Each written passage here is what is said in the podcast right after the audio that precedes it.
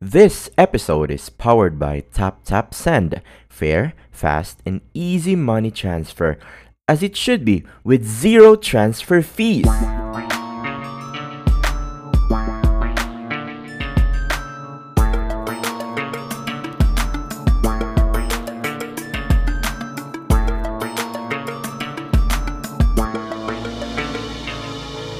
Welcome to Buhangin Brothers Podcast with your hosts, RJ and Jomer J. Welcome sa isa namang episode ng Buhangin Brothers. Happy New Year, pare. Happy New Year na ba dyan? Parang New dito Year pa na. na. Ito, totoo na. Totoo ng New Year to. Totoo ng New Year dyan. Mm, Kasi yung nakasabay ko sa trend kanina, nagtaas ng kamay. Nagkaputo Talagang ka na. New, talagang New Year eh. Hmm. Putok kong putok eh. Parang, Iba, iba pala pre yung amoy ng putok sa anghit, no? Ano ba yung pinagkaiba ng dalawa? Alam ko mas malakas yung anghit eh. Sabi nila yung anghit, kumakapit talaga sa ano, sa kaluluwa. Ang ang ang hit ba ay ano na siya, parang yun na yung amoy mo talaga? Yung ba kahit kahit na maligo ka, yun na yung amoy mo? Yung ba ang? Natural scent mo?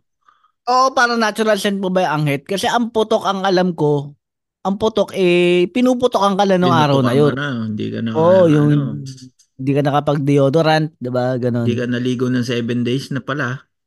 Kasi Mm, malamig. Yun na pinuputokan ka nun. Pero yung ang yung anghit ay yun na yung normal normal scent mo. Oh, ayon dito sa pagsasaliksik ni Mark Dipre ah, amoy daw ng kinakain mo yung anghit. Hmm, ayun pala yun. Kaya Ang minsan anghit. lagi ako amoy corned beef eh. Hindi. Pero nap napansin mo ba yung yung amoy ng sabihin na natin lahi ng ng Oo. mga Africans tsaka yung amoy na magkakaiba sila no amoy ng Africans and amoy ng mga Indian Oo. Sobrang Ma- magkaiba medyo sila. malayo, sobrang layo niyan pre. Mm. Yung amoy ng Africans, ano siya eh, parang, alam mo yung manly, sobrang manly nila Oh, na amoy. dumadakdak. Oh. Para Lebron James. Dadakdakan Napaka-racist niya. yun. Yung amoy niya dumadakdak eh. Tomahawk eh. Sa ganun minsan. yung Yung parang naamoy ano, pa pre, ba yan, no? Amoy nag-construction. Yun, di ba? Parang, Ganyan. Ganyan. Nakahayop Parang ka nagtrabaho ka sa construction. amoy araw. Oo, oh, yun. Construction ka. Yan ang amoy Pero, nila. Yun yung ano eh, no? Yun yung, ang tawag dito. Yung may tawag na pheromones. Pero, alam mo yung pheromones? Ah, yun hindi. yung ano eh. Anong term yun?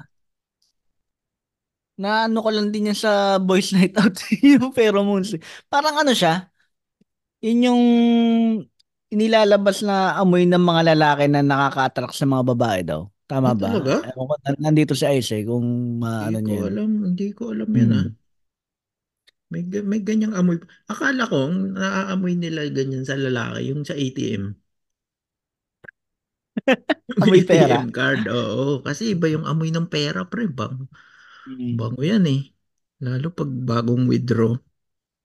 Mm. Tsaka yung Amex card na gold, iba rin yung amoy niyan. yung ano, yung amoy ng galing ka sa loob ng kotse, yung amoy ano ka. yung... Amoy, amoy air freshener. Oo. Yan, oo. Ayaw na ayaw ng anak ko yun kasi nagsusuka siya eh, pag may ganyan. Yun sa taxi naman pre, paglabas mo ng taxi, amoy tuta kang basa. Kala ko amoy ano eh. Amoy pinatulog ka eh, gamit ang atiban. Amoy LPG. Amoy Amoy- LPG. Hindi, LPG minsan, di ba? Amoy, Ano ah, may LPG. May Pinagbawal na yata LPG. Meron pa rin ba na tax na Hindi ko LPG? na alam. Bawal. Hindi kasi mara na ano eh. May mga may mga nagkasakit dyan na driver eh dahil doon. Hmm, eh kasi naman, ba't nagluluto pa kayo dun sa likod? Hindi. Samgyupsalan naman yung ano nila eh. Samgyupsal yung driver eh. Taxi no, sa RNE. RNE Samgyupsalan. Magandang negosyo yan. No? No. Eh, ba't tayo napunta dyan, pre? Kasi ang Ewan ko eh, topic, kung saan sa mo din. Oo, syempre. Ano ba topic natin? ang topic natin ngayon, kaya yan pinag-uusapan natin, yung mga amoy, Mm. ah, paputok. Ay, ang topic natin ngayon ay Metro Manila Film Fest. Ah, okay, ayos ha. Wala. Kalapit ha. Oo. Hinahana, naghahanap ako ng pelikula ma- malapit sa paputok eh. Wala akong makita ngayon eh. Wala ka bang ano, ano ba pwedeng paputok sa Manila Film Fest? Private Benjamin. Oo nga no, Private Oo, Benjamin. diba? Sandalo yan. Yung Private Benjamin ba ay galing siya kay Roderick Paulate dati? Hindi. Ah, may pelikula bang ganyan si Roderick? Si Roderick Paulate ang isa sa mga nagpausa nung Bading na Nung sundalo. bading na sundalo. Hmm. Kasi meron siya mga pelikula na nabala at lipstick, mga ganun. Oo. Meron siya mga ganun. Saving Private Ryan. Hindi! Saving Private Benjamin nga, da, nga yata dapat talaga yun eh, ano, di ba? Saving Private Benjamin. Hmm. Siyempre, ayan natapik kasi katatapos lang. Hindi, ongoing pa rin eh. Yung Ongoing Metro pa naman Manila ngayon, ngayong buwan hanggang Oo. January, ang Metro Kasi Manila. ang Film- Metro Manila Film Fest, nag-start yan December 25. Oo. Tapos, minsan, kung maganda talaga yung pelikula, tumatakbo ng 2 weeks yan. 3 weeks. Hmm. Anong pinaka-early memory mo dyan, pre? Ang parang automatic naman kasi pagka ganyan, shake, rattle, and roll eh, di ba? Tama ba? Oo, no? Shake, rattle, Matik and eh. roll. Ah, Big Soto Movies, fantasy. Hmm. Ano parang medyo may isip na ako nung lumabas na yung Enteng Kabisote tsaka Okay Ka Perico movie. Medyo parang eh, nagtatrabaho na kaya yata ako nung lumabas yan eh o college na. Oo, no? Yung, Diba? Mm.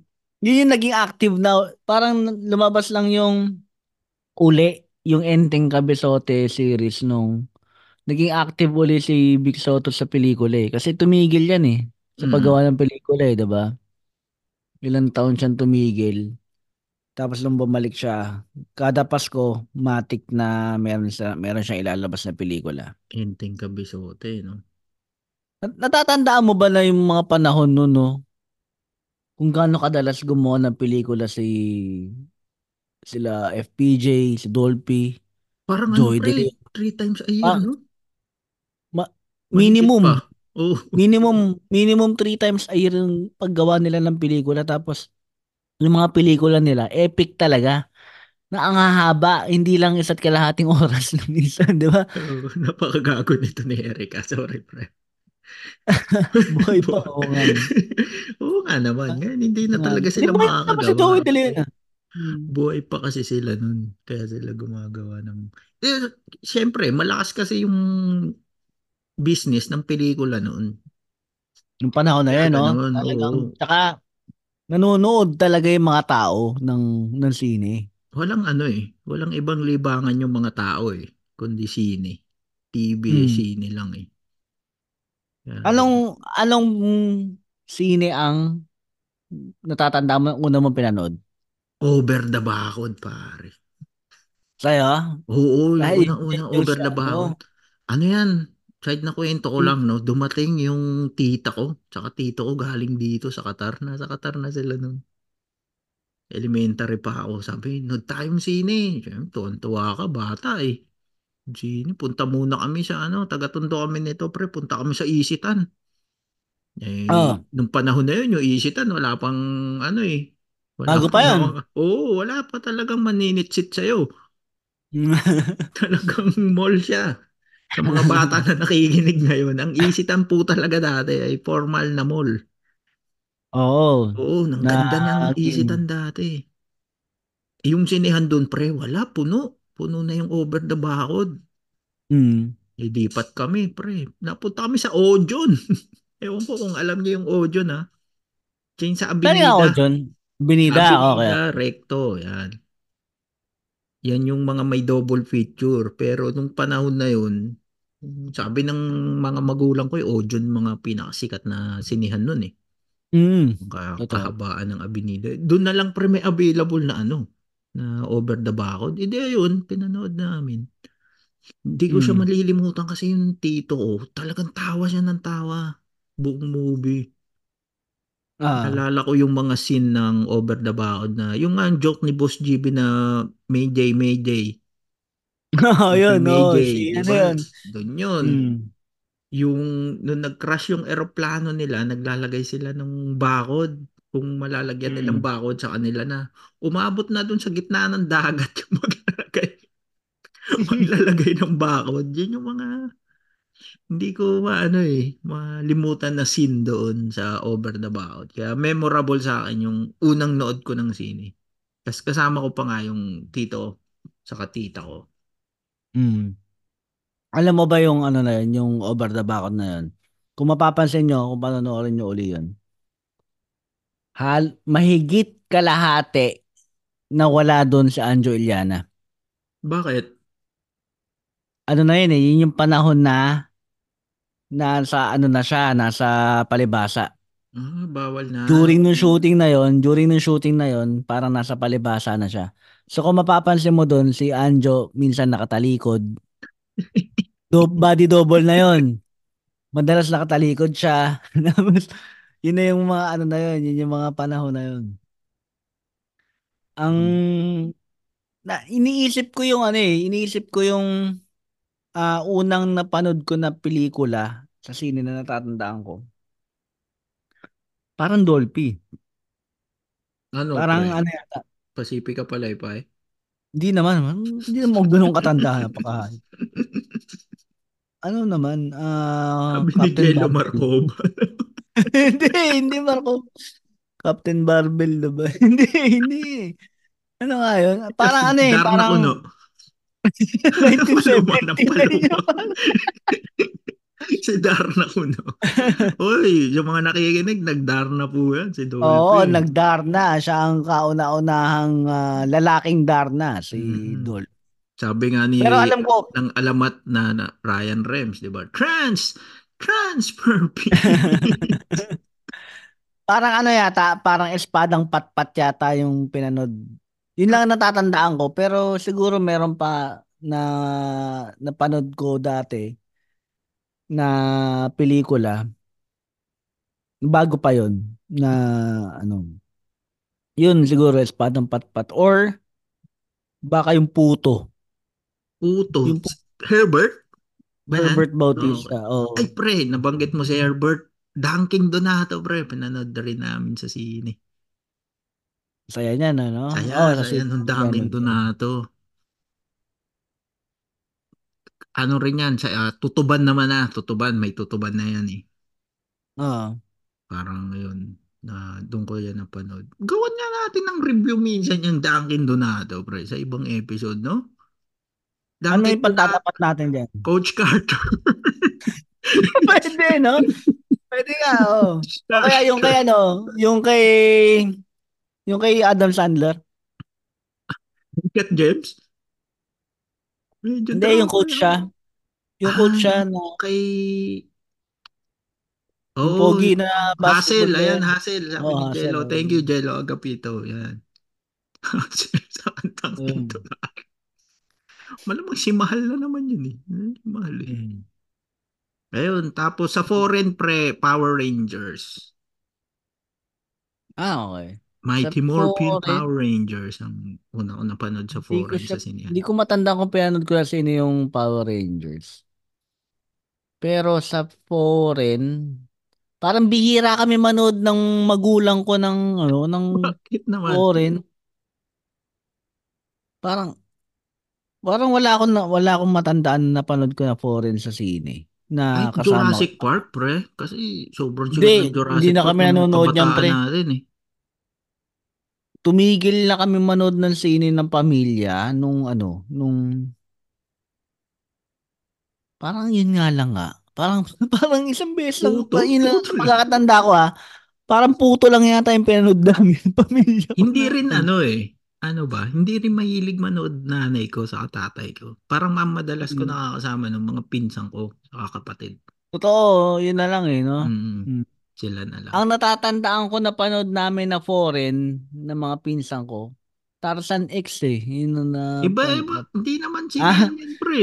Hindi ba sila yan yun? Yun, yun, HSBC lang yun eh. Yun natatandaan ko eh. plaplag ceremony pa kayo niya na aga-aga. Dala kang lugaw. Pwede, pwede yan. Ibang ano yan, bro. Ibang, ibang episode yan. Pwede Gawan yan. nga natin yung pre ng movie review. Oo, movie review, no? Tarzan X. Saan natin itatapat yan, bro? Tabu. Tabo? Hindi, that Pinoy. Ah, Pinoy ba? Hindi yung kay Parinas. Anyway. Nuts yun. Iba rin yan na naman. Sa Metro. Manila Film Fest, pre. Yan. Kasi sabi nila, kaya daw yan ginawang Pasko. Kasi maraming pera yung mga tao. Saka yung pambata. Oo. Hmm, yung pambata, oo. napapamaskuhan ng mga bata. Yan, no. no Diretso yan. sine, no? Oo, yun yung... Ano, no? natatanda ka niya yung ginawa niyan. Yung kumbaga, yung napamasko mo, pinanood mo ng sine kinabukasan.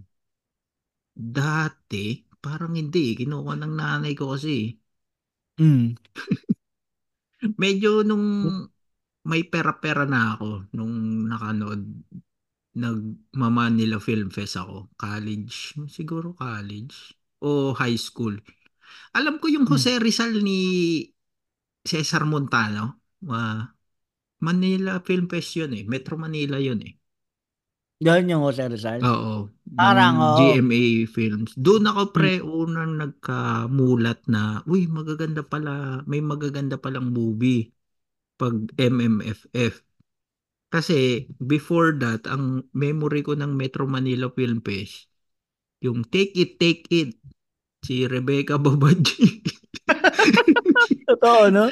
Oh, yun, yung no? mga Parang, nakikinig. y- Ah. yun ang, parang yun ang sumira ng, ano, no? Ng, Oo. ano na, MMF. MMFF. Lolit Solis, no? Yung, parang- Solis, si, sino na yun pre? Yung Si Rupa. Rupa, tas ang si Gabi Concepcion yata yung Oh, si pinanalo nila. Concepcion. Tsaka si Mm. Rebecca Babaji at naano talaga sa stage na pinalitan yung envelope, Mm. di ba? Na panalo, ganun katindi yung awards dati. Nagkakadayan on live TV. Kailangan mo sira, kailangan mong ano eh, no? Kailangan mo mandaya para, Manalo. Diba? mm.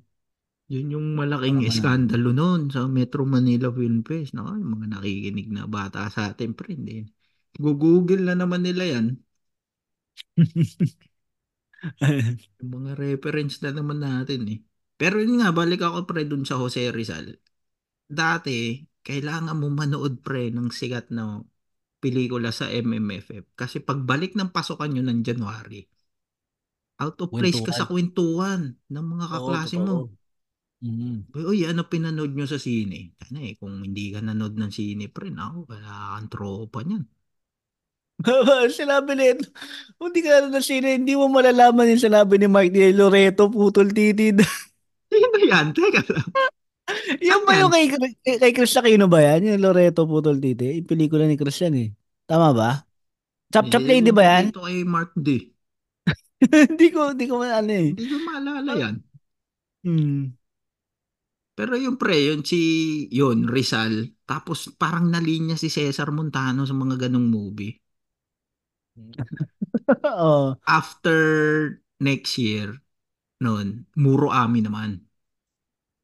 Oo, siya yung ano nun eh, yung pinaka, ang bentahe niya, parang quality yung pelikulang ginagawa niya after yan ng mga bullet days niya eh, 'di ba? Mm. Tama ba? No, yung mga mga action niya. Kasi 'di ba, action star siya dati. eh. Na pwede rin From- pala siya sa drama. Hmm. From sexy to action to drama na na quality talaga yung ano. Kasi magaling naman talaga siya umarte. Yun, yun DDS yung... siya. Oo, Oo. DDS nga. lang. Pero talagang sa...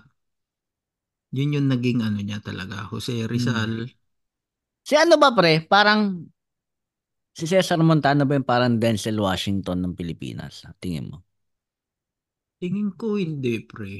Hindi. Tingin ko hindi. Kasi si Denzel, di naman siya nagko-comedy. Ah, oo, kasi si ano nag-ano siya eh, no? Nag Si Cesar nagko-comedy. Parang yung fourth wall nga ng, di ba? Oo, siya nagpauso nag- nun eh, sa action movies, eh, yung fourth wall. mm, mm.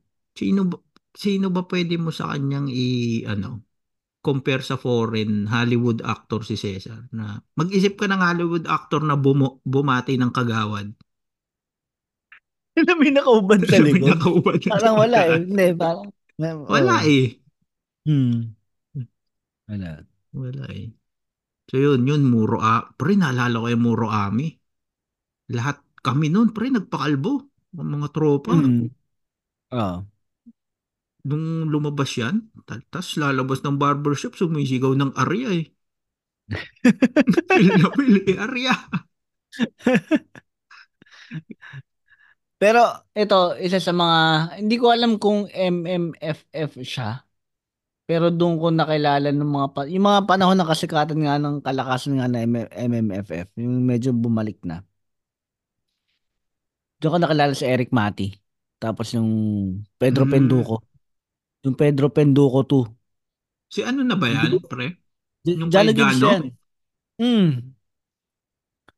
So, yun yung talaga sabi ko, napakaganda ng pelikula na to. Sobrang ganda ng pagkakagawa.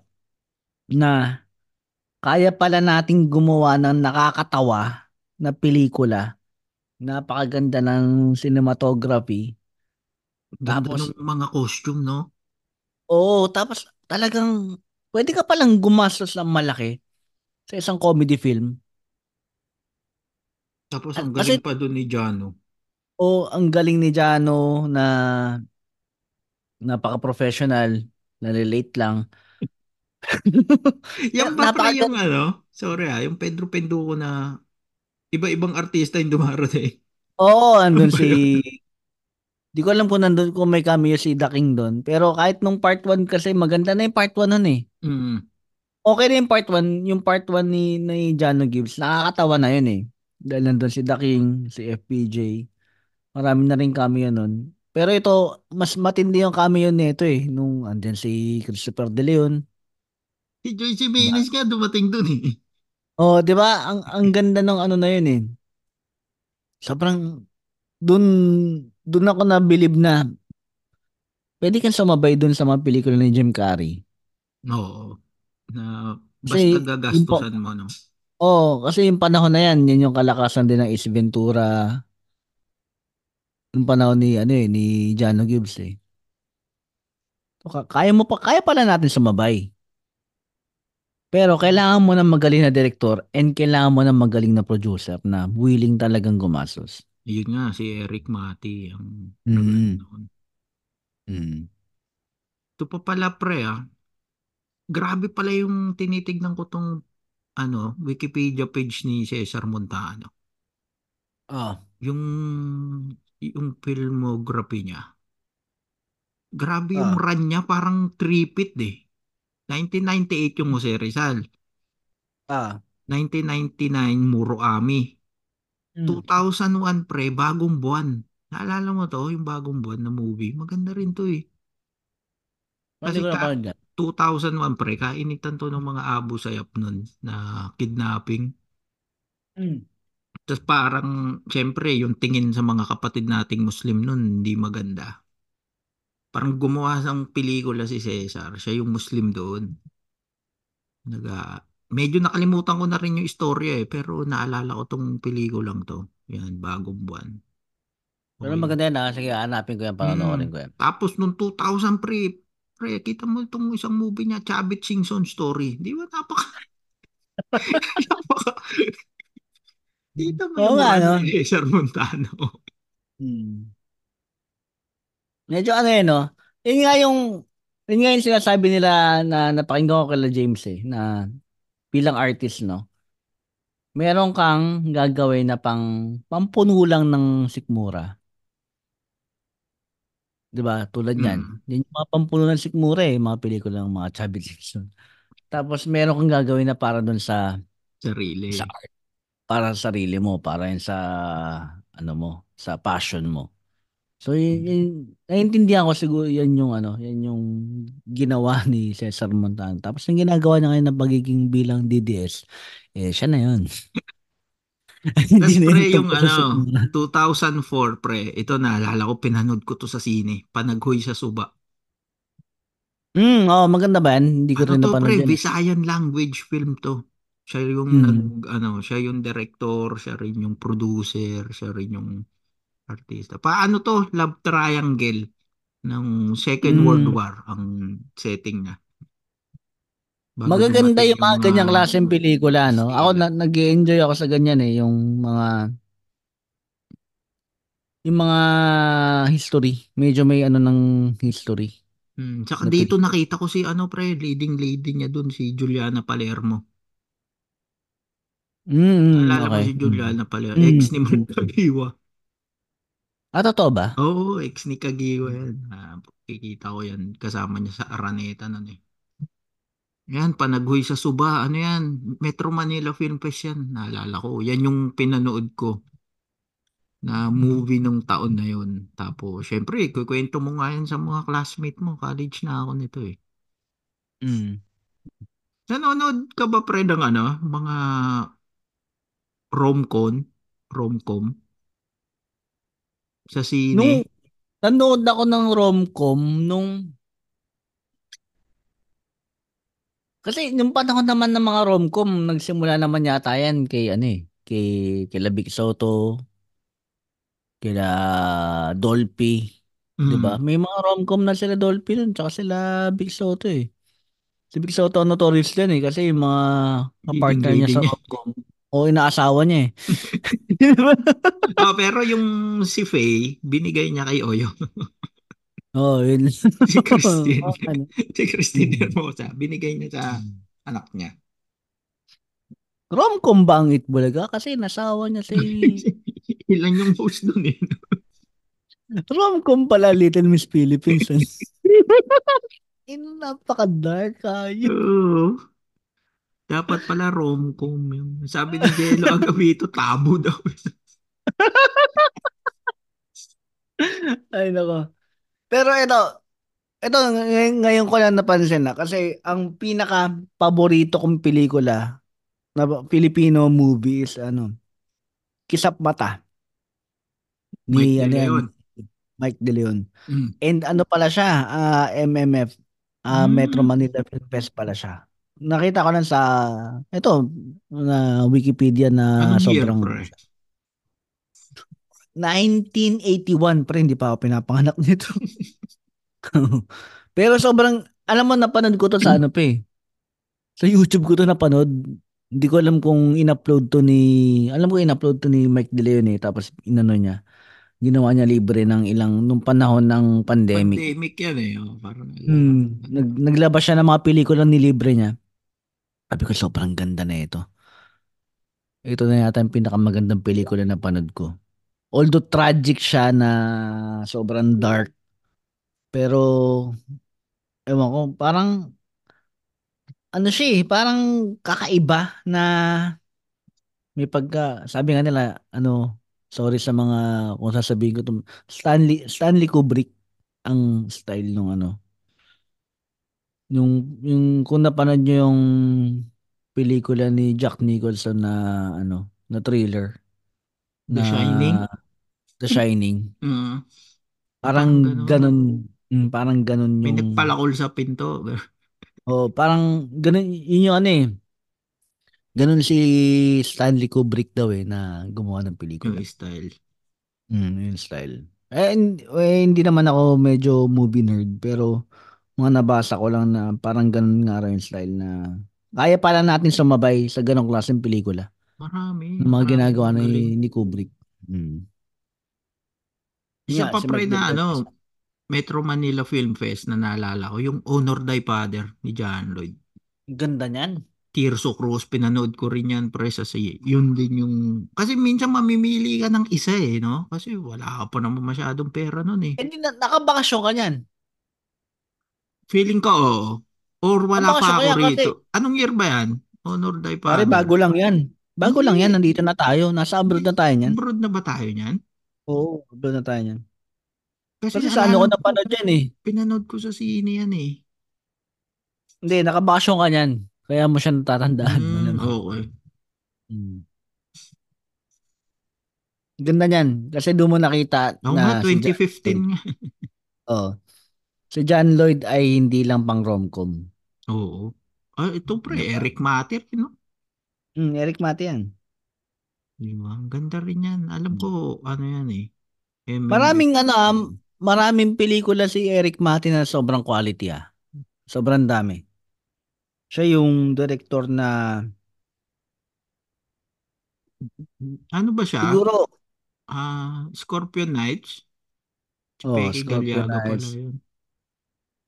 Scorpio Knights na ewan ko meron siyang pelikula na isa eh na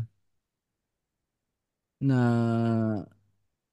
oh yata alam ko Scorpio Knights siya gumawa ng yung 2 yung kay Ah, Albert ah, oo. Mm. siya gumawa nun Oo nga, pre, tama. 1999. yung Ah. meron siyang ano meron siyang pelikula na magaling siyang gumawa ng pili gusto gusto ko yung mga art hindi hindi, hindi mo masabi art film meron siyang pelikula na The Arrival na pinapanood ko siya noon sa illegal eh illegal na Oo. site kaya lang yung nag-upload napakahayop putol putol yung Sobrang pelikula invested mo na ano. Oo, sobrang, sabi ko, ang ganda na. Alam mo yun, nandun ka na sa climax na puta na, ito na yun eh. Um, kumbaga parang, nasa 80% na ng pelikula, tapos yun pa yung putol. Yung The Arrival, sobrang ganda nung ano na yun. Kasi ano yun eh, si Dwight, Dwight Gaston, yung bida doon na parang pumunta siya sa Bacolod, Hmm. tapos meron lang siya nakilala na babae. Kasi ano siya, eh, parang matandang binata. Parang ganun. Tapos may nakilala lang siya na, ano, na taga Bacolod. Doon lang umikot yung story. Tapos hindi ko siya natapos. Tapos hinahanap ko, saan ako, saan ko mahanap tong pelikula na to? Dahil hindi ko siya natapos eh. Napanood mo na ng buo. Hindi ko siya napa, hindi ko siya natapos, hindi ko siya napa, ano, 80% ko siya na napanood. Hanggang ngayon, hinahanap ko pa rin siya. M- muntik na akong umabot, pre. Ay, hindi. Hindi ko lang alam kung lasing ako noon. Hindi ko alam kung nag-message ako kay Eric Mati kung saan ko ba mapapanood dito. Willing ako magbayad. Maabot ka na doon. Oo, parang alam ko ah. Alam ko umabot na ako doon na nag-message ako sa kanya sa Twitter o Instagram na Reply. O mag parang hindi yata. Hindi. Hindi ko alam kung kung eh, hindi ko rin alam kung tinuloy ko yung message na yun dahil dahil nakainom na ako ano. Ayan, Direk Eric Mate, kung nakikinig po kayo. Oo, pwede ka baka mag-guest dito pa. ano, kung Oo, gusto, gusto niyo mo sumikat. Baka ito na yung mga ka-Oscar po kayo. Sa Buhangin Mm. Brother. Paborito ko pre, isa paborito kong pelikula ni Eric Mate, yung Rigodon. Rigo doon, yan ba yung kay ano? Si Naalala mo yan pre? Si Yam Concepcion? Concepcion. Yam Yung Concepcion, sumikat, oo. oo. Ganda, Talagang, ang ganda nga niya. talagang yam. yum, yum, Talagang yum. yam.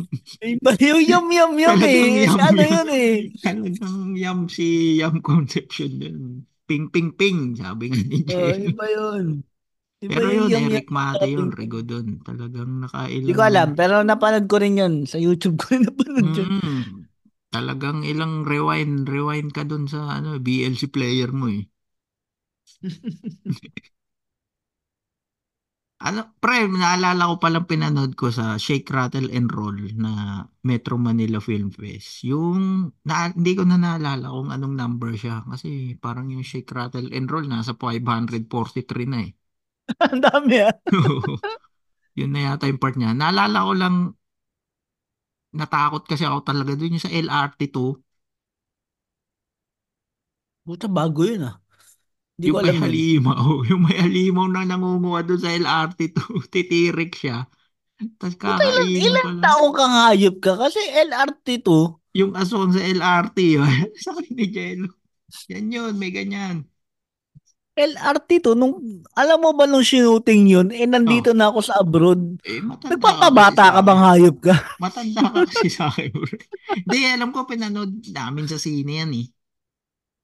Hindi ko maalala kung anong part, basta pinanood ko sa sine, napanood ko sa sine, Hmm. doon ako na, medyo natakot ako noon. Sabi ko, parang nakakatakot sumakay. Si Manilin yan eh. Oo, si Manilin naman talaga ang ano eh. Ang daming pelikula ni Manilin sa Shake, Rattle and Roll na ano eh, na nakakatakot eh. Yan Yung din, unding, hindi. yung Hin- unding eh, no? Unding. oh, Hindi nawawala yung shake, rattle, and roll, pre, pag ano, MMFF. Ang ang hindi ko makalimutan na na ano sa Shake Rattle and Roll eh, yung ano yung ano siya eh, parang based siya sa kwento-kwento sa Iloilo. Mm. Si Teniente Gimo. Si Teniente Gimo ay yung ano yung kumbaga parang ano siya, parang barangay captain ba sa Mhm. dun sa sa Iloilo. Tapos parang yung ano na yon, yung lugar na yun is puro aswang. Ngayon, yung isang nag-aaral sa Maynila na anak niya, nagdala ng kaklase para gawing alay. Ah, Kakainin nila. Parang Parang kasi ko to, piyesta ah. eh. oo. Oh, kasi piyesta eh. Si Carmina yon. Mm. Carmina Villaruel yun. Oh. Tapos, anong nangyari? Pinahiram yung necklace dun sa anak niya. Susuot yung kwintas. Tapos natutulog, nung natutulog sila, pinalo nila yung Ah, pinalo nila sa ulo yung ano yung yung natutulog. Ah, which is akala nila yung kaklase, yung alay. Yung ito pala pala hindi. anak nila. Yung pala anak nila. Kasi maganda kasi maraming cameo doon eh. Ah, tricycle driver si Richard Gomez doon eh. Tapos nandun din si ano si si Chong, si Joey Marquez. Sila yung mga nagpapatawa doon. Ang alam ko si Carmina and hindi ko alam, hindi ko patandaan kung si Carmina at si Manilyn yata yun. Sila din yata yun. yun Nandun. Ang ganda yun. Panoorin yun. Hindi ko lang matandaan kung anong, ano eh, kung anong shake, rattle, and roll part siya. Baka mga 510 yata. Oh, ito pre, Hindi, sabi ni nasa part, nasa part 1 yun. Part 1, part hanggang, hindi naman siguro part 1. Siguro mga 5. sabi ni Jello Five. pre, oh, yung sinabi kong LRT, shake, rattle, and roll 8. LRT2? LRT, yung kwento ko kanina na LRT. Linabas siya pre, to, sinerge ko, 2006 Metro Manila Film Festival. Walang iya ka. Ng 2006? Nasa Hindi nga, Pinas totoo. pa ako nito. Hmm. 2006. Oh, naalala ko nga yan. Pero natakot ka. Doon ako Takot ako, natatakot eh. Kasi parang Bulbuling ka na yan eh. 2006, baka two years out na akong graduate ng college. Kaya Oh. kakatakot yung pelikulang yan. Parang, alam, may nangunguha pala sa LRT, oh. Hmm. Hindi mo. Basta medyo kakaiba kasi yung istorya niya nung time na yan. Kaya yan yung pinanood ko nung Metro Manila Film Fest. At ang kasabay niya, siyempre, sinerge ko na rin, yung Enting Cabezote 3. O anong, Pinagsama anong niya na pre yung Okay Kaperi ko, The Legend Goes On and On and On. Ganyan lang naman lagi si Big Sinong ano, eh. sinong ano dyan, si Feyna. Ay, si, sinong ano dyan, si... Christine Hermosa pa rin. Ah, ah, okay. Mm. Tapos, Sino ba yung pinakahuling, ano, sino yung pinakahuling Fey? alam ko si Christine eh. Hindi. Ang pinakahuli yata, si... Hulin Luna kasi pinakasal. Hindi, iba, hindi nag-ano si Pauline Luna eh. Collins ba? Ano pangalan?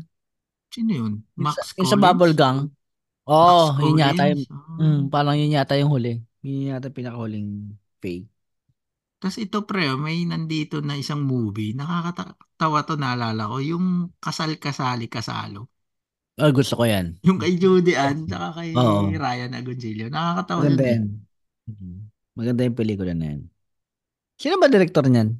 Magaling yung maganda Jose Javier pagkagawa niya. Reyes. Ah, oo. Maganda. Magaling nga. Maganda yung pelikula na yan. Sumikat doon pre yung batang ano, yung magilagid. Malaki. Yan ba si ano? Si Wil- Wilson ba yun? Basta yun, yun yun. Naalala. si Bronson! Si? Bronson! Tawa ko ng tawa doon kay Bronson. Sumikat yan, di ba? Yung batang Oh, yun. napaka, napakahayop na si Bronson. Napakagago nun. Hindi naman kailangan yun eh. Yung karakter Kailangan na ba yun sa kung... Hindi naman siya kailangan eh, pero nakakatawa kasi siya si Bronson. Ewan ko, natawa rin ako dyan. Naalala ko yung pelikulang yun eh. Ay, Bronson! Diba? Natawa ko yun. Hindi, parang ang yan yung pelikula na parang si Ryan Agoncillo is pwede pala siya maging bakya. Ah, kasi ang tingin ng ma natin kay Ryan Agoncillo noon, parang konyo, gano'n? Onyo eh, parang ano siya, eh, ah, elitista. Mm Tapos parang si ang ginawa naman ni Ryan kay Judy Ann is parang si Judy Ann pwede siya maging pwede siya maging ano, ah hindi lang pang bakya. 'Di ba? Parang Ah, nag-mix Lahat- sila. oh, parang yung pelikula na yun is pwedeng panoorin ng lahat talaga Mm. na from elite to to yung pinakamasa, 'di ba? Ah, Gwen Zamora pala, tama si Eric. Hindi pala si Sino ba Max Collins? si Gwen Zamora ang pinaka last Faye. Oh, Yan yata yung na-browse mo sa Instagram lang kanina. Tapos nagka-part 2 pala yan, pre. Sakal, sakali, sa Klolo naman, the next year. oh, maganda rin 'yan. Gusto ko yung pagkakagawa nun. Sila uli. No? Tapos yung Hmm. batch na yung pre, ito, mga kasabay nilang pelikula nun sa MMFF. Siyempre, may Enting Kabisote 4 pa rin. Mano po, Okay. pre. Hindi yan rin nawawala, di ba? Yung Mano po. Si Mother Lily lagi yan eh. Wala na akong matandaan na pelikula na mano po. Basta marami rin siya, pre. Pinapanood mo rin ba yan? Hindi. Oh, yun. Enting Kabisote. Ito, yung paborito natin, pre. Katas ng Saudi ni Jinggoy. Doon. Maganda yan, pala yun. Ano siya? Hmm. Ja 2007 na Metro Manila Film Festival. Katas ng Saudi ni Jinggoy, Resiklo ni Bong Revilla Jr. Hindi ko pinanood yan. Mm, di ba talagang siya yung nag-best picture ha nung taon na yun. Yung Resiklo? Resiklo. Oo, oo, talaga nga naman. Pero ang best actor ay si Jinggoy. Oo, si Tama. Jinggoy. Mm. Best Pero- Implander. Nakalagay dito. Hindi, wag. Iba pala to. Iba yun. Silang dalawa ni ano ang best implanter na si Oo, sila magkumpare. sila magkama- Tapos may pero- second batch pa nun, pre, ito. Yung Hmm. anak ng commander ni Manny Pacquiao. Ginawa lang- gin-. Ginawa lang ni Manny Pacquiao. Gumagawa ng pelikula si Manny Pacquiao para magkaroon siya ng kabit eh. para Oo. matira lang. Di ba? Yung sa anak ng commander. Oo. Para Leading lady niya rito si Ara Minas, ako si Valerie Concepcion, Lara Morena. Ang dami niyang ano eh. Hindi pero yung mabalik ako nasan ba tayo putya? Yung mabalik ako dun sa katas ng Saudi. Mm. Ah, kasi para sa akin walang kwentang artista si Jinggoy. Jinggoy, no? Ako rin eh. Oo. Pero ang ganda ng pagkakagawa ng pelikula na yun. Hindi ko napanood yan.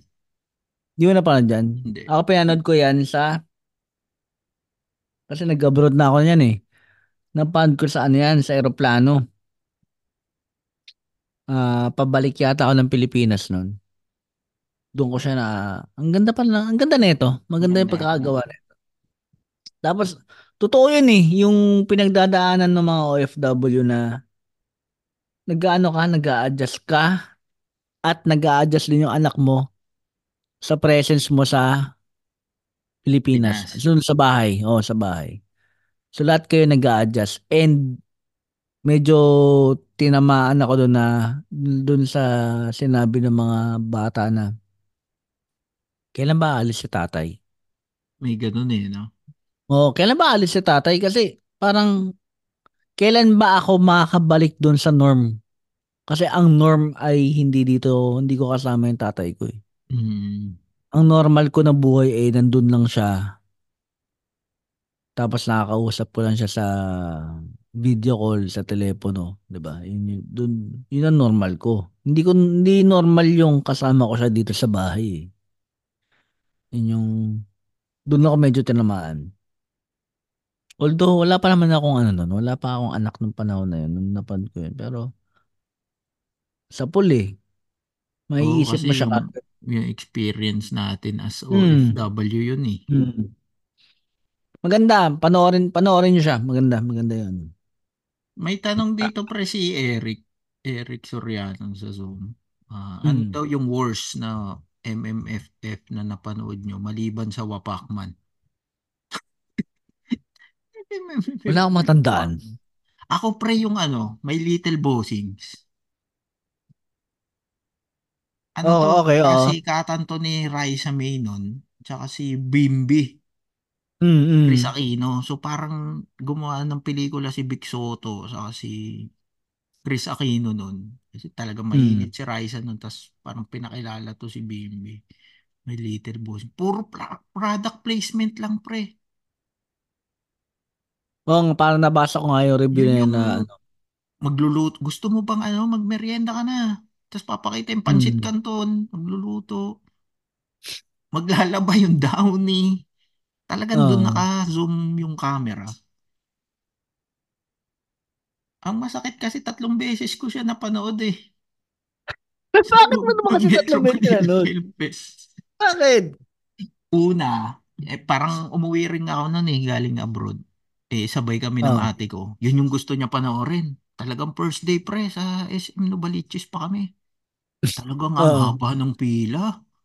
Mm. Nagpa-reserve pa ako ng ticket noon kasi alam kong ano, maraming manonood. Eh, ang nagkagulo pa rin.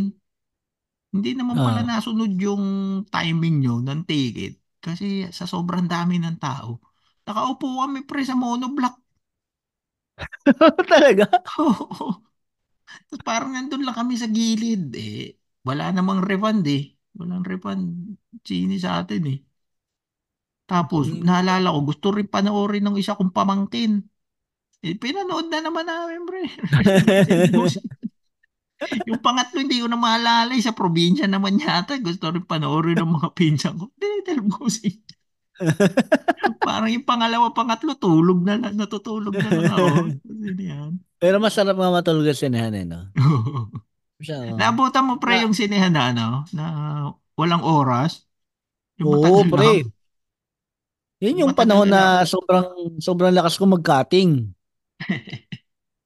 Yun ang ang style ko diyan, pre.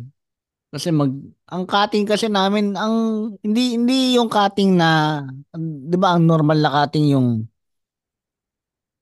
ano eh mawawala ka ng half day, parang ganon. Oo, ganun ang cutting eh.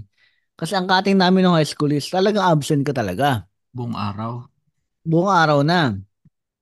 So ang gagawin ko diyan, magkano na ako, ah mag-aabang na ako sa labas. So ano, pasok ka o hindi.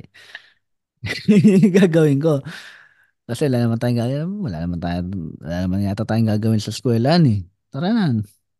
Tapos na mag-aabang na kami ng tropa.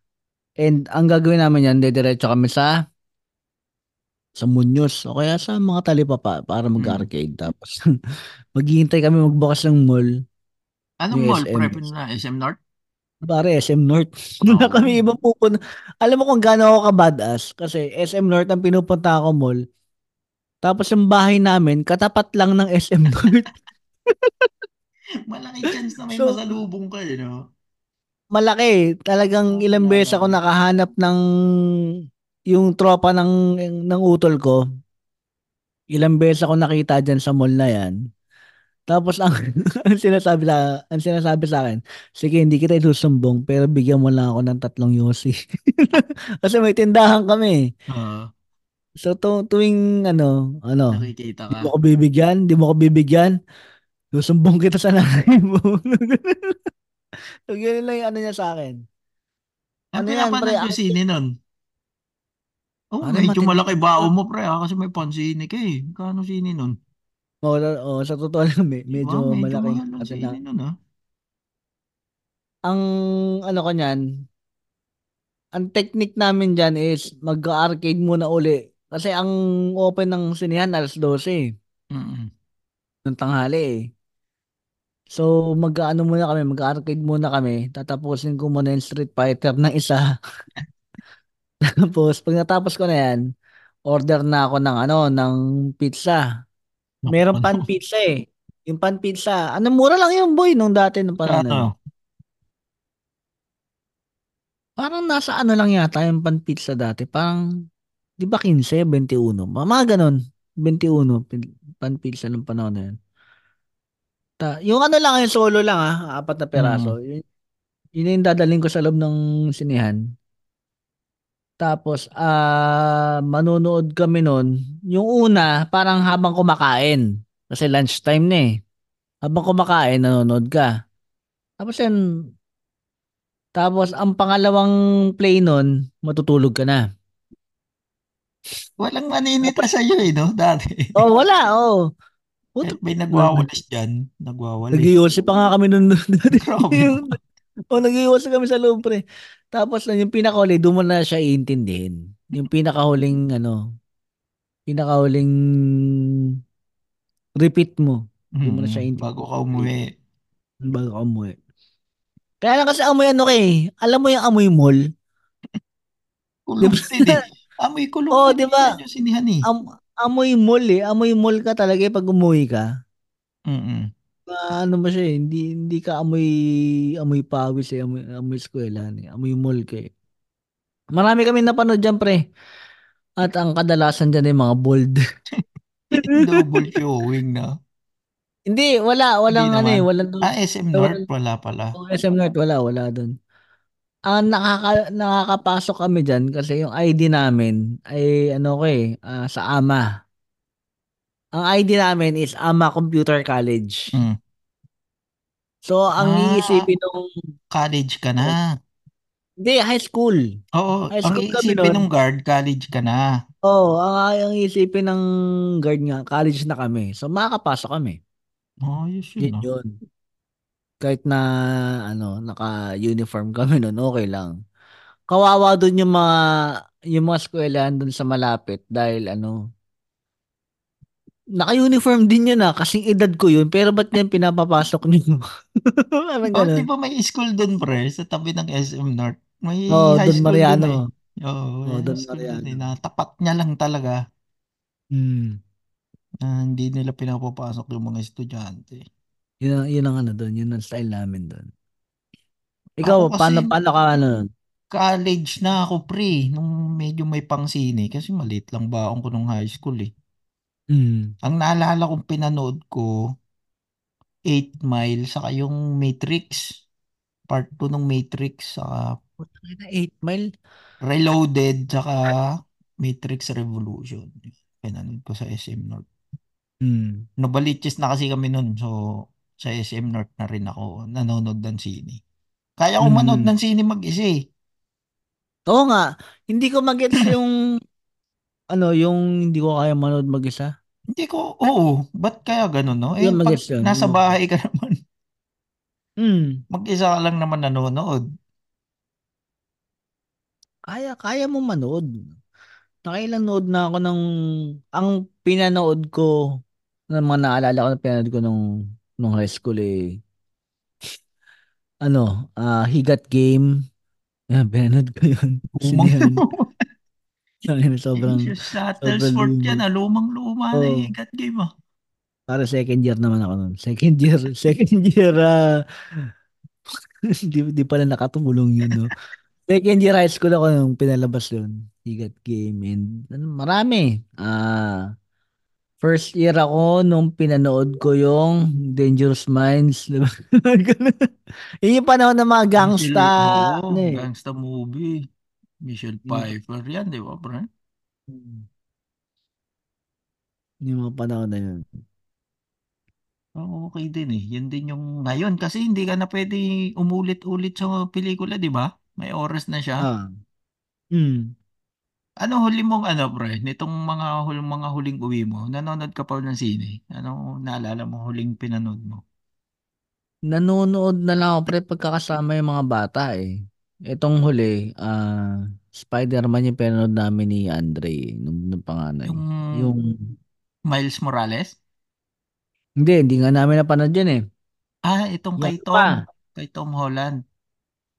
yung Spide, hindi nga namin napanood yung pre, yung ano, yung yung tatlo sila. Ah, hindi nyo napanood yun? Hindi namin napanood yun. Ang ang hu- ano ba na, ano ba ang pinakahuli? Yung Yung tatlo sila. Yung lumabas sila. yung huli, 'di ba? Mm. Parang ano yata, parang Into Into Spider-Verse yata yung napanood namin. Ah, hindi, Yung animated. hindi, yung kay, yung kasama si Multiverse. Multiverse na. Inahuli, oh, Oo yun nga, yung huli yung na. tatlo sila. No way home. Hindi, Multiverse 'di ba yung kasama si ano? Si pangalan nito. Doctor Strange. Doctor Strange. Doctor Strange yata yung huli namin pinanood. Mm. Parang. Mm. Yun yata huli namin pinanood. Hindi ko pa nakasama yata manood si Ishi. Mm. Manood. Kasi maliit pa siya no. Hindi ko pa siya Ano siya, pre? manood. Pero Masaya ang siya. Huli kong napanood, parang Aquaman. Mm. Medyo matagal na yun sa sinehan. First time ko manood ng ano, ah 4D ba?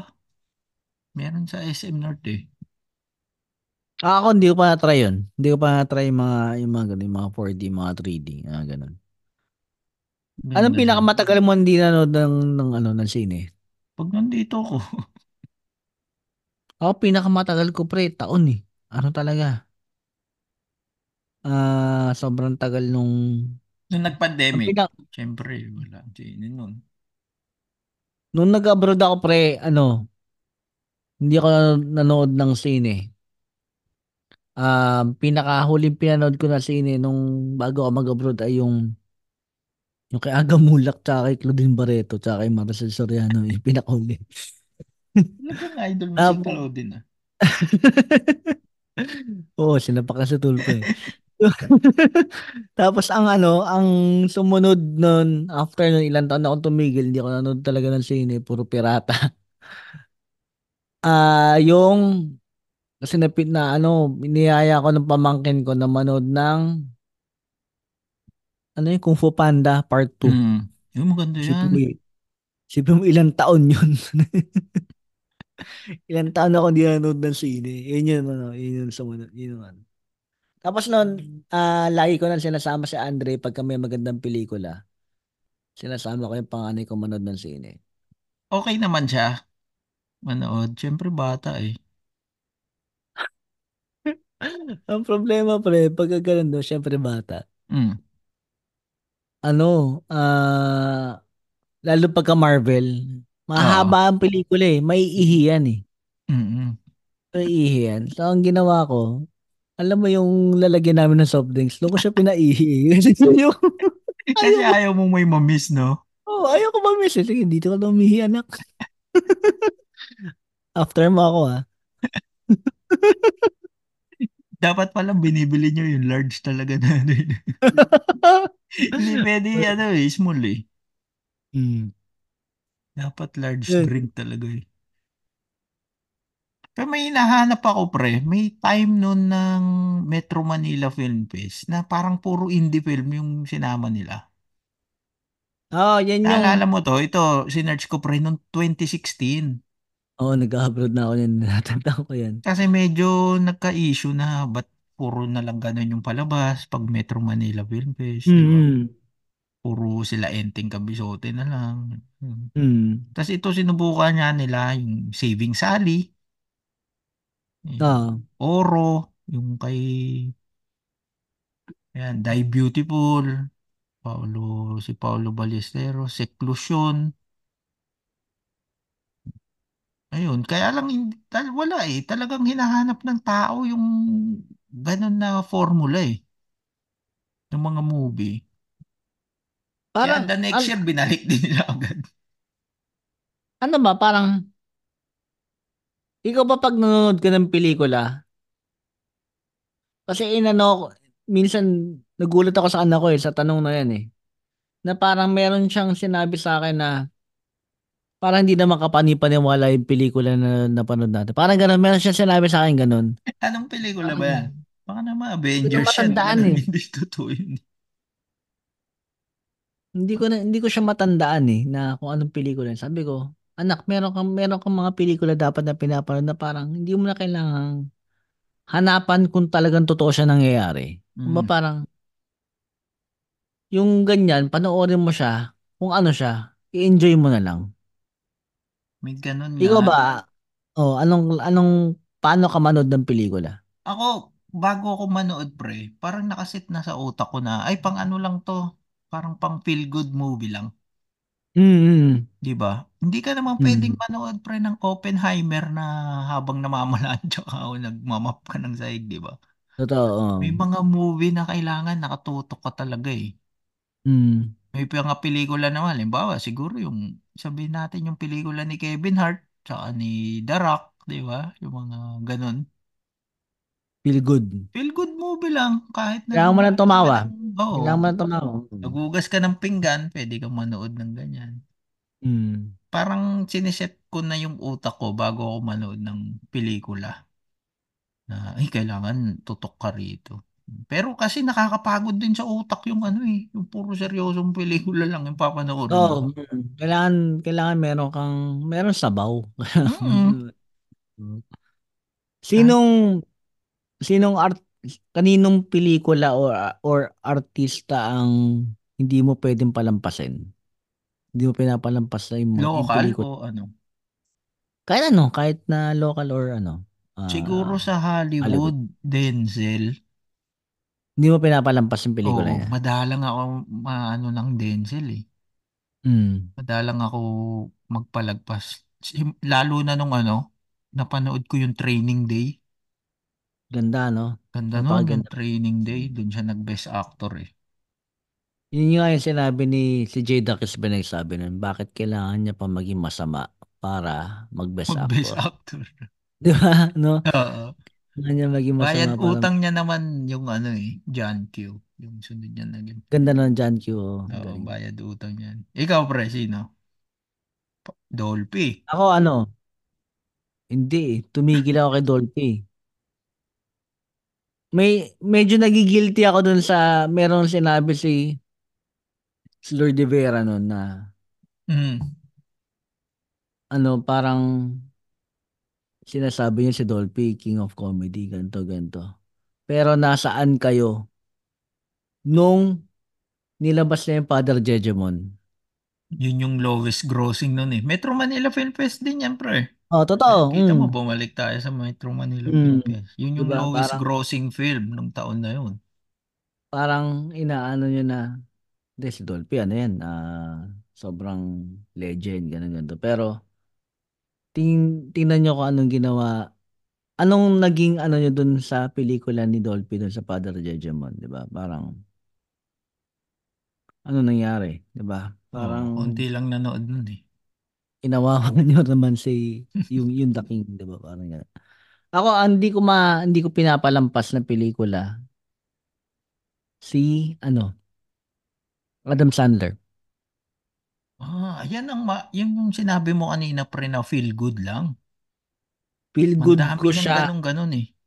Oh, kumbaga parang ang ang ano ko kay kay Sandler is parang gagawa ako ng pelikula na yung ano lang, parang yung, yung sinabi natin kanina na parang gagawin ko to pang panglaman na ng tiyan. Mm. Ayun yung parang yung mga pelikula niya na ah ano ba yun, Jack and Jill. 'Di ba? Ito pang ano lang to, pang panglaman lang ng tiyan to, pang ano lang ng ano, Ano ng yung bago, kontrata. bago niya pre na movie kasama si Jennifer Aniston sa Netflix? Yun, yung parang mga ganun lang. Feel good yun eh. Yung parang mag-asawa sila tas lagi may namamatay. Mm. Oh, yung tas sila mag-iimbestiga. mm. Parang may two parts na yan sa Netflix eh. Ayun, di ba? Feel good movie niya lang. Ako nag ano yun eh, kumbaga parang nasa ano pa niya yun eh, middle ground niya pa yun eh.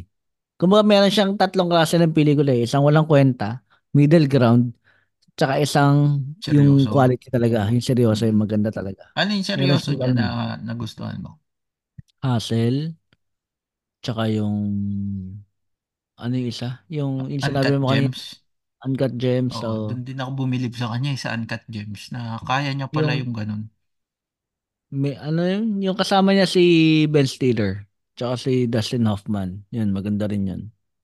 Yung tatlo sila. Ah, hindi ko naalala yun. Mm. Na, nasa Netflix din yun eh. Maganda yun. Marami. Spanglish. ah Click. Ay, yung click. Pinaka Ang ganda hmm, rin nun. pinakagusto Nakakaiyak pelikula yun eh. Click. Mm, mm. Yun ang pinakagusto pi- pinakagusto kong pelikula yung Click. And yung Wedding Singer tsaka 51st. Yun yung ano niya. Little Nicky, sabi ni Eric. Oh, Little Nicky. Oh. Release the evil. Oh, nakakatawa. yan. Dati nung medyo high school pa college ako, Jim Carrey naman sa Hollywood. Oo. Hindi mo rin Kasi palalampasin pelikula talagang ng Jim Carrey. gaganda ng yung mga comedy ni Jim Carrey nun eh. Parang doon nahubog yung kabataan mo eh. Dumb Hmm. and Dumber. Pag pag nalulungkot ako, naghahanap ako niyan nung itong Yung nakaraan lang ganyang pinanood movie. ko. Oh, pinanood ko yung Ace Ventura Part 1 tsaka 2. pinanood ko Saan? Sa YouTube ba meron yan? Sa illegal. Ah, sa illegal. Oo, meron. Sa Netflix Oo. madalang eh. wala, wala yan sa Netflix. Eh. Doon, doon ko siya pinanood. Ako pag nalulungkot ako pre, Rigo doon. Ang tagal mo ah. Yung, Ang tagal mo, ang tagal mo labasan ah. oh, hindi, fast forward mo lang. So, ngayon, Kasi pwede- ngayon kasi pre, na, nanonood ako lagi ng Itbulaga eh, sa TV5. Lagi Mm. naglalaro sa Therapy, yung mga pre-promote nila, yung Metro Manila Film Fest. Yan. So, Ah, okay, talagang okay. tuloy-tuloy. Si Sharon Cuneta, may pelikula, kasama niya si Miles. So, Ah, talagang ano? kahit yung mga... Comedy? Hindi, eh, Comedy. parang drama eh, Ah. kasi A Mother and a Woman yata ito. Parang ganun yung title. Hindi ko talaga alam. Mm. Kasi naglaro lang siya sa Therapy nitong last week na panood. Tapos si... May Pedro Pinduco na bago. Si Mateo Guttucelli. Parang hindi ko na siya panonoorin. Parang, Hindi na, tingin mo? Dahil ba kinuha niya sa'yo si Sarah Geronimo? hindi. hindi parang, alam mo yun, parang, para sa akin, parang ang Pedro Penduko lang is si Ramon Si Jano. Zamora Ah, and si Jano Gibbs. Si Jano Gibbs lang talaga. Although hindi ko inabot, hindi ko inabot yung Ramon Zamora na ano, pero parang siya yata yung original eh. Parang ganun, ang Mm. kwento. Mm. Pero si Tapos, Gibbs ang leading eh. lady niya doon, pre, ang naglaro kasi sa Therapy nun si Kylie Versosa. Mm, okay. Ngayon. So, yun, yun yung pre-nomote niya. Kaya talagang nasa ano na siguro ng Pinoy talaga yan, kultura natin, yung Metro Manila Film Fest, na tuwing Pasko, yung mga napamaskuhan ng mga bata, ewan ko kung ganun pa rin ba hanggang ngayon sa mga nakikinig, no? Kung Well, sana. na ganun Sana pa rin ba yung dating sa mga tao na pupunta akong sinehan, manonood akong sine kasi Metro Manila Film Fest. Ayokong mahuli sa kwentuhan, sa pasukan, sa mga kakaklase Saan- ko. Kasi nung panahon ko, ganun eh. Mm. Ano siya eh, parang yun yung pinakamura mo na magagawa na mag enjoy ka. Tapos parang nagta-travel ka rin. Alam mo yun? Mm. Kasi yun yung ano eh, nung nung bago-bago ako dito, pinapanood ko lahat ng ano, lahat ng Pili, ng Filipino movies kasi parang kasi pag na-feature yung isang lugar, diba, doon kinuhaan. Alam mo, yun, parang nag-travel ka na. Parang Parang bumalik ka sa na rin doon, no? Pilipinas. Oh, parang parang ka na pumunta ng Pilipinas. Yung mga pelikula ni Vice Ganda, pinapanood ko yan, di ba? Private Benjamin. ano. Dati pinapanood ko yan. So, yun yung sana ibigay, i-ano niya yan eh, parang ang pelikula is nagtuturo din siya ng kultura ng Pilipino eh. So, Okay, kung panood ko, paulit siya, no? oh, so kung hahayaan mong manood ng pelikula ang mga anak mo, itinuturo mo ang kultura ng Pilipino. Dati inaasar ako nung nung kaklase ko nung elementary na sobrang bully nung hayop na. yun. Ang pinapanood lang daw niya na pelikula yung mga English. Di ba? Tapos ah pagka nanood ka ng mga Andrew E, ng mga Jano Gibbs, baduy Tatawa ka. ng baduy. Oh, napakabaduy mo, nanonood ka ng mga pelikula na ganyan. And, di ba, eh, di ba Pilipino tayo? So, dapat natin panoorin yan. Pero pre, tingin ko yung kaklase mong bully na yan, ang binoto niyan si Sarah, tsaka si Bibi. Kasi si Hindi Andrew, malayo. eh, si Andrew yung endorser eh. Hindi, ano siya eh, ah, pro Hollywood siya eh. Ako nga yung nanonood ng pelikula ni Andrew E. Pero, di ba, alam mo yun. Ah, manood tayo ng pelikulang Pilipino para mas makilala natin kung ano tayo, di ba? Dami, madaming magaganda. Hmm, hindi lang yan, ano, Hindi hindi kung lang... pangit, edi pangit. Diba? Oo, Kung yun di mo lang yan eh. nagustuhan, edi hindi. Hmm. Hindi ka na rin Manood ka. uulit siguro, pero try lang panoorin yung iba. Hindi Hmm. na namimiss ko pelikulang Pinoy, pag, lalo nung nakapag-abroad na. Wala eh, na-stick ako sa Rigo dun eh. May Viva, Viva Max naman ngayon. Oo, meron na, kaya lang, sayang lang eh. hmm. Bakit sayang? Nakakatulog ako lang. Nakapaglinis ka na. Oo, mabilis lang eh. Tissue ka na sa gilid. Oo, Eh. shoutout kay Angelica Cam. Ayan din pre, medyo problema na rin no, kaya siguro humihina na yung sine, no? Kasi may streaming na eh, yung mga streaming platform. Mm. Lalabas ka pa, mamamasahe ka, traffic, bibili ka pa ng pagkain. Kasi ito, ang opinion ko dyan is, ang panonood ng sine is ano? Experience. Experience. Oo. Mm. Kasi ang panonood ng pelikula sa streaming eh, pwede mo siyang gawin anytime eh. Parang normal. Pero kung manonood ka sa sine, tapos kasama mo yung, yung mahal mo sa buhay, ano siya eh? Sasadyain Ah, mo talaga. experience siya na maaalala ng mga anak mo. Mm, Ah, yan, o yung sinabi. memory. Tulad, tulad ng pinag kung, kaya kung nung nagsimula tayo kanina, inaalala natin yung kasama natin yung magulang natin. Oo, no, kita mo, naalala ko pre, yung Mm. tita ko, na, tito ko, rest in peace. Mm.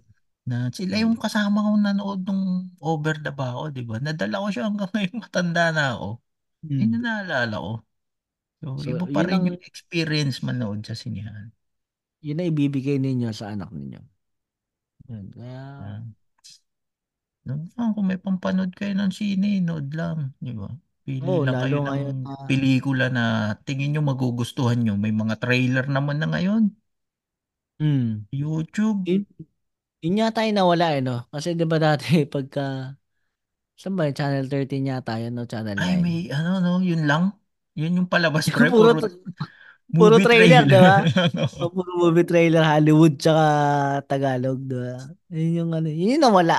Mm. Which is yung nakakamiss eh, no? Yung aabangan mo yun kung ano yung gusto mong panoorin, yung mga now showing, tsaka coming soon. Ah, siya. advertisement sa Itbulaga. Sabi ni Kevin. May Mm, mm, dati, totoo. ganyan din. Yung mga commercial. Mm. Doon ko lagi nakikita yung Buhawi Jack nun eh. Ni Munsur. Bahawi Jack ba si Chuck Perez? Tama eh, no? Munsur yata, pre. Parang Munsur. Munsur ba si Buhawi del Jack? Rosario. Si Buhawi Jack. Ayan. Mm. Sa kakamiss. Sana pag sunod na uwi ng Pinas, makanood nga ng sine. Oo. ayun. Ayun. Sama ko na yung anak Pasalamatan ko. mo na yan natin. eh. Hmm. Oo, pwede na yan. Pwede na yung tissue na Oo, manood ng ano. nan- nanood na ng Frozen nung nakaraan eh. Mm. Yan, maraming maraming salamat uli sa mga nakikinig at patuloy na sumusuporta, nag-share ng mga sa IG stories pag may bago kaming episode. Salamat sa inyo. Alam mo talagang anak ng OFW yung si Ishi, no? Dahil Bakit? frozen na pinod eh. Yun yung paborito niyang pelikula. Ay, naku, pasalamatan mo na nga yung mga ano natin. Ayun, yung mga kasama natin dito, pre, sa Zoom. Ayun, dito, umabol si Kevin Maynes. Yan, si Jello Agapito, si Ice. Yan, nakabangan nyo. Sa daming kaya. Si Eric Soriano. At kanina nandito si Mark D. Bibigay Oo. din siya ng mga paborito niyang pelikula nung sa Metro Manila Film Festival. Hmm. Sino pa papasalamatan natin, pre? Yung mga Dunkin Donators natin. Ah. Yan, Dunkin Donato. Ano kaya yan Dunkin Donato, pre? MMFF kaya yan? Tingin ko, kasi Tingin alam mo? ko sa sine, sa sine ko rin yung pinanood eh. Hmm. Tingin ko lang, oh. Sa sine ko Oo, rin yung sa, pinanood. sa sine ko rin yan. Pinanood, Dunkin Donato. Kasama ko yung kuya ko. Yan. Pasalamatan ko si Madam Len Mackenzie. Yan, si Madam Christina Magat, si Vincent Cañedo, kasama din natin kanina, si William Jan, Rafael Pacatang, J. Cruz, at si Attorney Jose Ibarra. Maraming maraming salamat sa suporta. Mga Dunkin Donators.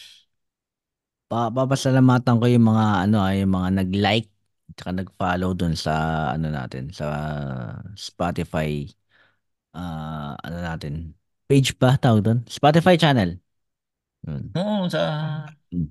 malang Yung follow. Mga, mga nag-follow. Maraming maraming salamat. At sa, sana magano rin kayo. Mag-rate. I-rate nyo naman yung ano namin. Spotify. Oo. And yung Tingin nyo. Facebook.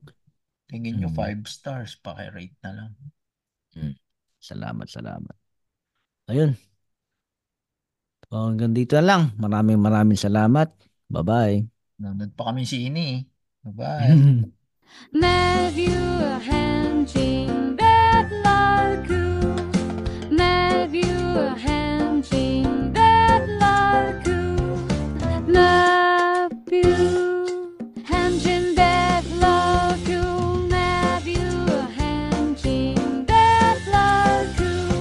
Thank you for listening to the Buhangin Brothers podcast.